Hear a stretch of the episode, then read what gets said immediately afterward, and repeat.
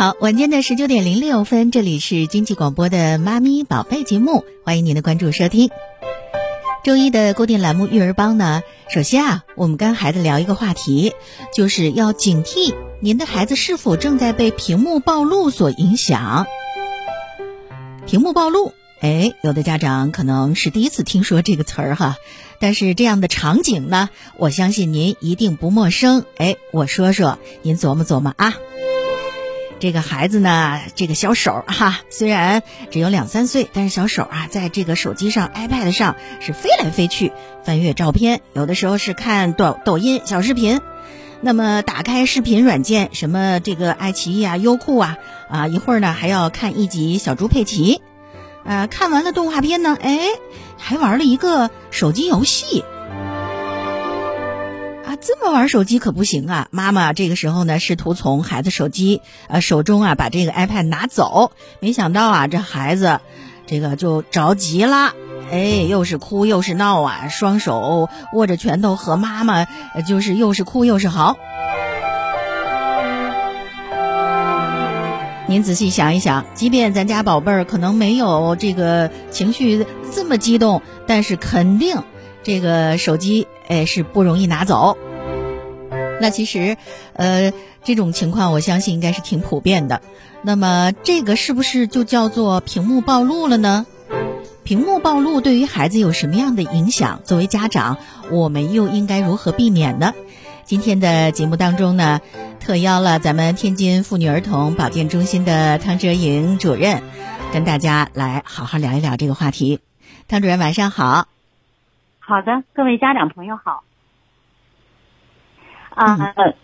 杨光老师，像您刚才说的这种情况，确实我们在每个家庭当中都会遇到。那么这个屏幕暴露呢，确实是现在一个大家普遍遇到的问题。屏幕暴露呢，其实指的就是一系列基于电子屏幕的活动，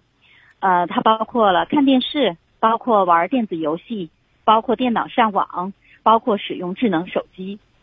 屏幕暴露呢，指的就是这些。啊，也就是说，他需要用这些电子产品，比如说电视啊、手机啊、平板电脑这些有这些电子设备的接触史。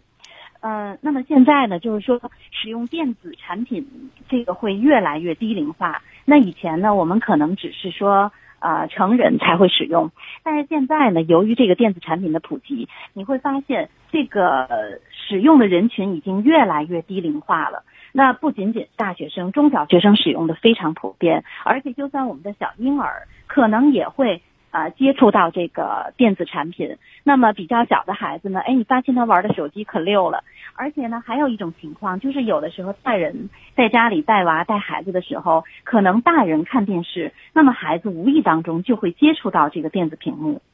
呃，尤其是这段疫情的这个期间呢，我们的孩子可能没法去正学校里边。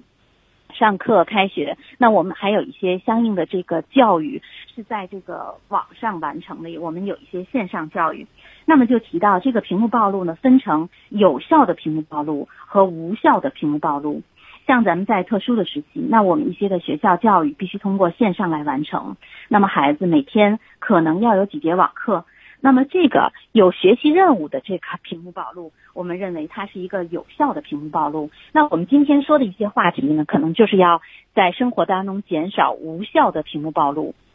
嗯，因为大家都知道，这个过多的使用电子产品肯定是对我们的孩子的眼睛伤害极大。它呢会使孩子在视力在短期内急剧迅速的下降。但是我们可能现在呢，要提醒家长的就是，它不仅仅影响这个孩子的视力，它对孩子更多的影响是影响孩子的一些注意力，影响他的语言发育，影响他的这个早期认知。呃，我们首先说说家长们呃也是比较关心的问题，就是说对睡眠的影响。你会发现啊，这个孩子如果白天接触了这些电子产品，那么他在晚上的时候会有一个问题，就是入睡的困难。有的孩子在床上折腾了好长时间，也难以入睡。他不仅仅是啊入睡的时间长，入睡困难，而且这个孩子呢，整体的睡眠时间也会缩短。即使这个孩子睡了啊，那么家长会发现他的睡眠的质量差。嗯，家长会呃经常呃跟医生说，我们家的孩子睡眠质量非常差，容易有这个多梦，做梦特别多，还容易有说梦话。那这个时候呢，我们可能就要提醒家长要关注一下他在白天是否接触了过多的这些个电子产品，还有呢，就是这个过多使用电子产品之后，对孩子的这个语言发育会有影响。呃，我们说刚才就是像杨光老师描述的那个场景，每家都会遇到。那尤其是一些老人带孩子，可能呢，有的嗯，老人带孩子就说，让这个孩子一看电视啊，哎，这个孩子就啊听话了，就不吵了，也不闹了，特别老实了。嗯，确实，孩子只要一看电视，被他这些画面吸引，确实不吵不闹了。但是我们会发现，有调查显示。孩子如果过多的依赖于这个屏幕，依赖于电子产品，会发现这样的影响这个孩子语言的这种发育。因为我们都知道，如果要促进孩子的语言发育，是在他不断的试和听的这个过程当中要有互动。那么，如果只是孩子自己。哎，单独的他自己在那看电视，他跟外界的交流少，因为咱们电视节目呢，目前还都是单向的，不是这种交互的。所以呢，孩子在看电视的过程当中，有的家长说了，我虽然给孩子看的是这种教育类、益智类的节目，但它都是一个单向的，没有互动。所以呢，就是说，在孩子的嗯，如果长期的是这样的一个模式。啊，接触电子产品过多的话，它会影响孩子的这个语言的发展，同时呢，还会影响孩子的社会情绪的发展。所以，我们的孩子还是需要互动的。嗯，那后面第三个方面呢，我们说说这个电子产品的接触、屏幕的过多的暴露，对于一些嗯孩子的最重要的一个影响，它会影响到这个孩子注意力的水平。有的家长说了，我们家的孩子在看电视的时候注意力特别的集中，你叫他他都不理你。哎，呃，我们孩子能够看电视一个小时都不带错眼珠的，这是家长的描述。但是呢，我们要知道，注意力分成两种类型，一个呢是主动注意，一个呢是被动注意。像呃家里的孩子如果在看电视的时候，你确实会发现他的注意力非常集中，那么他其实是被这些电视画面啊。这些花花绿绿的东西，丰富多彩的这个视频，呃，巨大的这个视觉的冲击，变换特别快的这些屏屏幕上的这些东西被他所吸引。而当我们的孩子呃上课了之后，比如说我们呃在开学之后遇到学校的这些课程，那么老师的反应，他在课堂上的表现可不是像他在这样看动画的时候这样的全神贯注。那么当孩子面对老师，面对课堂。课堂上的东西不都是像电视里的动画片这样花花绿绿啊、丰富多彩呀？往往呢是一些对孩子比较枯燥的，就是说有难度的这些个东西。那么他在面对这些内容的时候，你就会发现他出现不注意力的不集中、注意力的分散、坐不住。那么有的孩子呢，在上课听不进去的时候，他就会自己小动作呀，玩尺子啊，玩橡皮呀。有的家啊，老师经常反映，这孩子在嗯注意力不集中的孩子有一个什么样的特点呢？你看着他安安静静的坐在那里，但当老师提问的时候，老师点名的时候，他可能都不知道老师在讲了哪些的内容，就是说他不自主的、不知不觉的，他就会走神儿了。呃，我们分析的这个原因，考虑是呃，就是主动注意和被动注意的这个区别。那么家长们通常看到的孩子在看电视的时候，这样的一种注意力叫被动注意。那主动注意是什么呢？主动注意呢是需要孩子他要调动自己的这个强大的意志力和他的主观能动性，而且他要充分调动自己的这个视觉注意、听觉注意，还要同时。眼耳手脑协调并用，因为他的大脑要思考，在课堂上他的眼睛要看着，耳朵要听着，这是一种全方位的注意，他要全神贯注的来完成这样一件事情和一个任务。那有的时候呢，我们发现这个孩子如果在学龄期、学龄前，他看电视、接触这些电子屏幕的产品比较多的话，那么这个孩子呢，在嗯入学之后。尤其遇到高年级的时候，遇到有难度的知识、枯燥的这些东西，往往他的注意力更不能集中。呃，所以这个有的家长千万不能抱着这样的一种想法，就是说现在孩子还小，我让他多看点电视，那我们呃以后上学之后我们就不看了。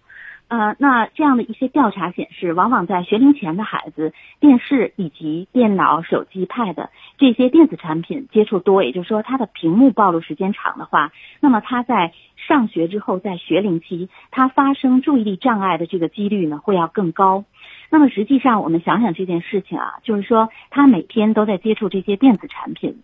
呃，其实呢，他孩子每天都在做一个叫被动注意的训练，等于他每天都在给他自己做被动注意的这样的训练，时间长了，他形成这样一种被动注意的模式，那么他大脑的这个主动注意的模式更不能形成了。有的时候呢，我们往往发现，不光是孩子，我们家长、成人，我们在看电视的时候，是一种你会觉得特别放松、特别解乏、特别能缓解这个疲劳。就是我们在看电视的时候，没有全神贯注，没有调动大脑的这个嗯各种能力，眼耳手脑协调并用，不需要更多的思考。那么孩子将来在。呃，上学的时候，如果也采用这种注意的模式的话，就是被动注意的模式的话，那么他整个课堂的吸收率会非常低，吸收的效率会特别低，这样直接影响到孩子的一些呃，我们将来的一些呃注意集中的能力，上课的时候课堂吸收率，以及进而影响到孩子的学习效率。好，刚才我们说完了，就是说。过多的电子屏幕会影响孩子发育的几个方面。那么，尤其现在呢，在还处在这个疫情期，我们的孩子呢还没有开学，所以呢，每天也不可避免的要遇到这个屏幕暴露的问题。那我们会对这个孩子，尤其是儿童、青少年，有一个屏幕暴露的推荐时间。呃，就是我们孩子每天大约我们能看多长时间？我们怎么样去接触这些电子产品？因为有的孩子是必须要上网课的。那我们有一个时间的分段，呃，年龄的分段，也就是说，两岁以下的儿童应该避免电子屏幕，每天呢应该尽可能的去减少久坐的这个时间，鼓励孩子呢多做大运动，每次的这个坐姿保持直立的这种坐姿不要超过三十分钟，而且呢就是说鼓励我们的家长看护者要陪同孩子一起多做一些阅读啊、讲故事啊一些亲子活动，因为小孩子呢。呃，有的家长说了，我不让他看电视干什么呢？我们要跟家长，呃，进行互动，进行交流。这样的话，我们不仅仅能让孩子学到一些知识，更能培养这个孩子的社交能力、互动能力。我们也建议家长呢。呃，对于这样的孩子呢，动静交替，我们有陪同他阅读、讲故事的时间，我们还要有跟孩子一起进行大运动的时间。那么，我们对于两到六岁的这个学龄前的孩子，每天总计的这个电子屏幕的时间不能超过六十分钟，越少越好。每次的这个屏幕时间还不能六十分钟一起看。我们每次的时间呢，其实是不宜超过二十到三十分钟的。那我们看教育部规定的这个网课的时间，不管是对这个小学生还是在中学生的话，一般都是推荐在二十分钟到三十分钟之内。而且呢，我们对于呃两到三岁的孩子，建议坐姿不超过三十分钟；对于三到六岁的儿童，坐姿不应超过一小时。也是要鼓励家长，如果有条件的情况下，不要跟呃，就是跟孩子一起进行阅读分享。在这个时间当中，更能有利于孩子对知识的理解和交流，所以这个也是在疫情期间我们给孩子和家长的一个屏幕时间的推荐，希望对家长们能有所帮助。